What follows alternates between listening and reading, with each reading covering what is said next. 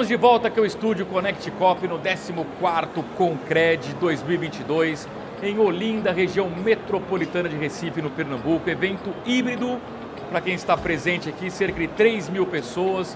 Você no online também são milhares de pessoas assistindo as principais é, plenárias que estão inclusive lotadas tanto do ponto de vista presencial quanto virtual. E você já sabe que no intervalo a gente sempre volta aqui no estúdio com uma entrevista exclusiva. Estou recebendo a Jaqueline Weigel, que é futurista profissional, fez palestra aqui no Concreto, um sucesso. Jaqueline, boa tarde, seja bem-vinda. Boa tarde, tudo bem? Prazer estar aqui. Tudo ótimo, o prazer é todo nosso. Jaqueline, para quem não pôde acompanhar a sua palestra, de forma resumida, qual foi o tema dela e as mensagens principais? O título da palestra era Futures Thinking em inglês e o tema foi a nossa principal tecnologia humana, que é o pensamento. Como ele é capaz de criar entusiasmo com o futuro, de criar medo em relação ao futuro e de nos travar no presente para que a gente possa criar o futuro que a gente realmente quer e precisa. E como é que você avaliou que esse segmento do cooperativismo financeiro absorveu esse conhecimento? Eu acho que o pensamento ele é bastante, ele é bastante, ele navega muito bem em todos os assuntos. Quando a gente está falando de negócio, de empreendedorismo, de novos modelos, de um coletivo que ganha força e tem cada vez mais poder, das coisas que estão mudando, no fundo, a base sempre é a forma como a gente pensa nas coisas, o que, que a gente enxerga e como a gente toma decisão. Então, eu acho que tem muito a ver com o que está sendo discutido aqui que é esse novo mundo e todas as possibilidades que a gente tem para esse segmento. Pois é, Jaqueline. É, o segmento do cooperativismo financeiro é um segmento é, com muitos desafios pela frente, muitas incertezas. O próprio sistema bancário como um todo está num processo de transformação incrível. A gente viu explodir bancos digitais que estão surgindo, novas tecnologias. Pega o exemplo do Pix, que revolucionou a forma como a gente troca dinheiro entre pessoas, entre empresas. É, não tá fácil prever esse futuro e se adaptar a ele, não é isso? Não tá. Eu acho que a gente, primeiro assim, ninguém tem como prever nada. A gente está vivendo tudo ao mesmo tempo, então são desafios múltiplos. Eu acho que todo mundo está tendo desafios, mas hoje eu acho que esse segmento aqui, esse ecossistema aqui, ele tem mais oportunidades do que os bancos tradicionais e as coisas vêm mudando muito rapidamente.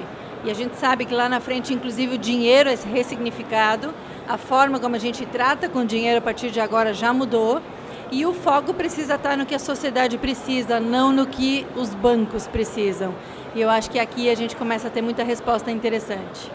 Jaqueline, eu tenho uma curiosidade. Assim, a tecnologia não para de evoluir, né? não para de nos surpreender.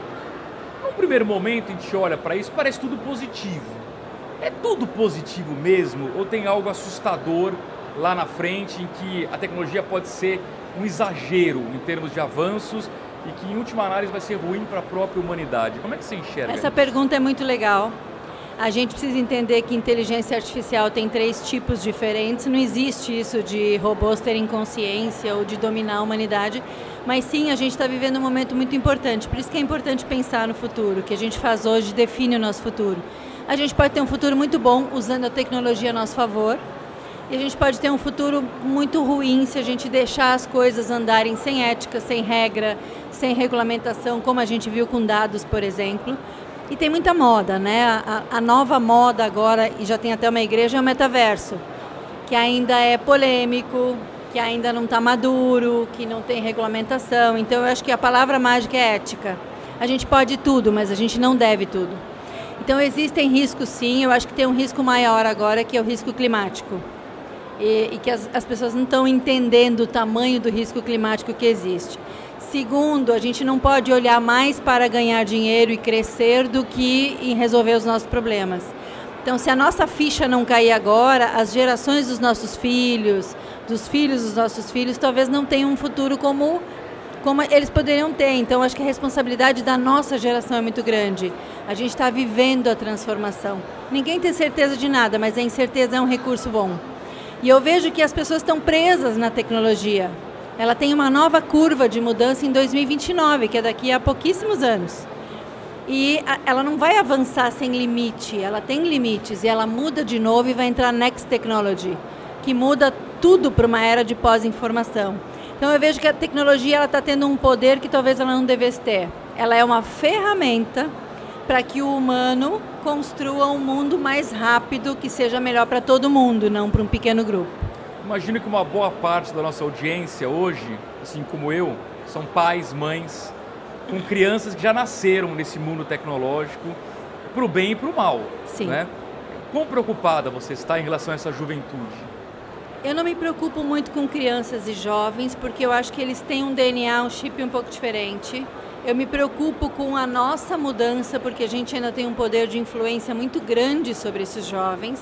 Vê, por exemplo, a era digital criou uma juventude deprimida, é, pessoas em burnout, pessoas com problemas de socialização. Então, tudo é muito bonito, mas os adultos estão no comando e a gente precisa levar um pouco mais a sério essa, essa nossa tomada de decisão. Então, eu não me preocupo tanto com as crianças no futuro, me preocupo mais com o que a nossa geração, que está conduzindo essas crianças para o futuro, é capaz de fazer para inibir essas crianças ou então para expandir o potencial que elas têm. Elas vão, conosco ou sem nosco. Mas a gente ainda tem muitas barreiras, inclusive culturais. Então a gente tem que cuidar para que a gente seja uma alavanca para essas gerações de filhos e não uma nova barreira, porque eles já têm barreira suficiente, né? Verdade. Você mencionou na resposta anterior até o metaverso, né? O quanto esse mundo virtual complementa, substitui ou conflita o nosso mundo real?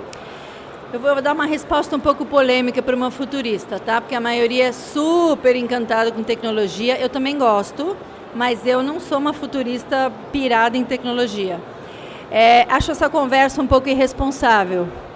O metaverso ele não está constituído ainda e eu não preciso imaginar encontrar um avatar seu numa sala em Marte para ter uma conversa boa. Então acho que a gente está viajando um pouco. Existe uma discussão grande sobre se o metaverso não é um, uma nova tentativa ou de fraude, de manipulação, porque nós estamos falando ainda do online, de videogame, de 3D, talvez vá se configurar. Então eu acho que o metaverso é interessante.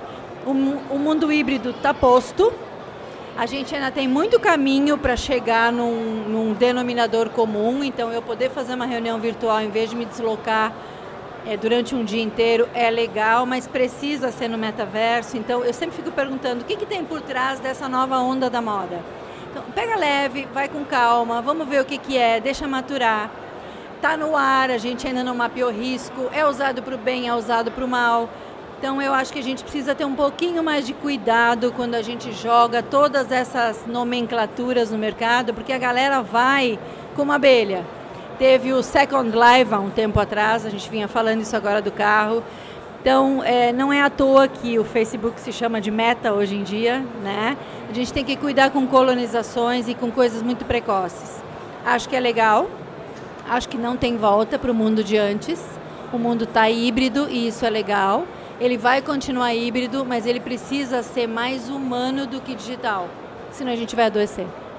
O que a pandemia mudou na sua profissão e na forma como você enxerga o mundo? A pandemia mostrou que olhar para o futuro deixa você mais preparado para a mudança de condição repentina. E uma avaliação que a gente fez, 10 anos de mudança foram encaixados em um ano. Então não é que a pandemia mudou nada, ela acelerou uma mudança que já estava em curso. Agora a gente tem a guerra. E a guerra, de novo, vai mudar o cenário radicalmente para o ano que vem. E isso mostra que quando você pensa no futuro, você consegue se antecipar para desafios e imprevistos, enquanto que quem está só no dia a dia toma susto, às vezes quebra, às vezes tem mais perda, mais dor. E a gente discute muito o que a pandemia trouxe. Eu, particularmente, vejo que o saldo é positivo, mas tem muitas coisas que são sequelas. Por exemplo, a dificuldade das crianças de se socializarem. Ao mesmo tempo, eu posso trabalhar de onde eu quiser. Então, sempre tem um saldo positivo e negativo. Eu acho que a pandemia nos deu grandes lições. A gente precisa parar um pouco para pensar no que a gente está fazendo, né? E para cuidar um do outro. Verdade. O que a Jaqueline, pessoa física, perguntaria para a Jaqueline profissional sobre o seu tema? Você conseguiu impactar as pessoas com o seu discurso em cima das palestras, dos cursos da consultoria que você fez durante todos os seus anos de vida? E qual a resposta? Sim. Sim, porque eu acho que o meu, o meu eu trabalho para isso. o monetizar, o, o, ganhar dinheiro, ter sucesso é uma consequência de quando você faz o seu trabalho com propósito e com a alma em paz. Muito bem. Jaqueline, todo convidado aqui no estúdio Connect Cop, a gente pede para contribuir com a nossa nuvem de palavras, né? Três palavras que definem na concepção de cada um o que é o cooperativismo financeiro. Queria saber quais são as palavras que você escolheu. Colaboração, força e poder. Vamos lá, então começando com colaboração. Por quê? Porque quando a gente fala em cooperativismo, a gente está falando em cocriação, em colaboração, em fazer coisas juntos, não uma pessoa só, mas uma rede conectada. Quando a gente fala de força, eu estou dizendo que essa união, essa conexão de rede tem uma força ímpar. E o poder, eu acho que é o poder de mudar a cultura, o poder de mudar a realidade, o poder de mudar o que existe. Quando a gente se alia em rede, quando a gente coopera, colabora e se junta para criar coisas novas. Muito bem, Jaqueline Weigel, futurista profissional, palestrante aqui no Concred 2022. Foi um prazer tê-la aqui.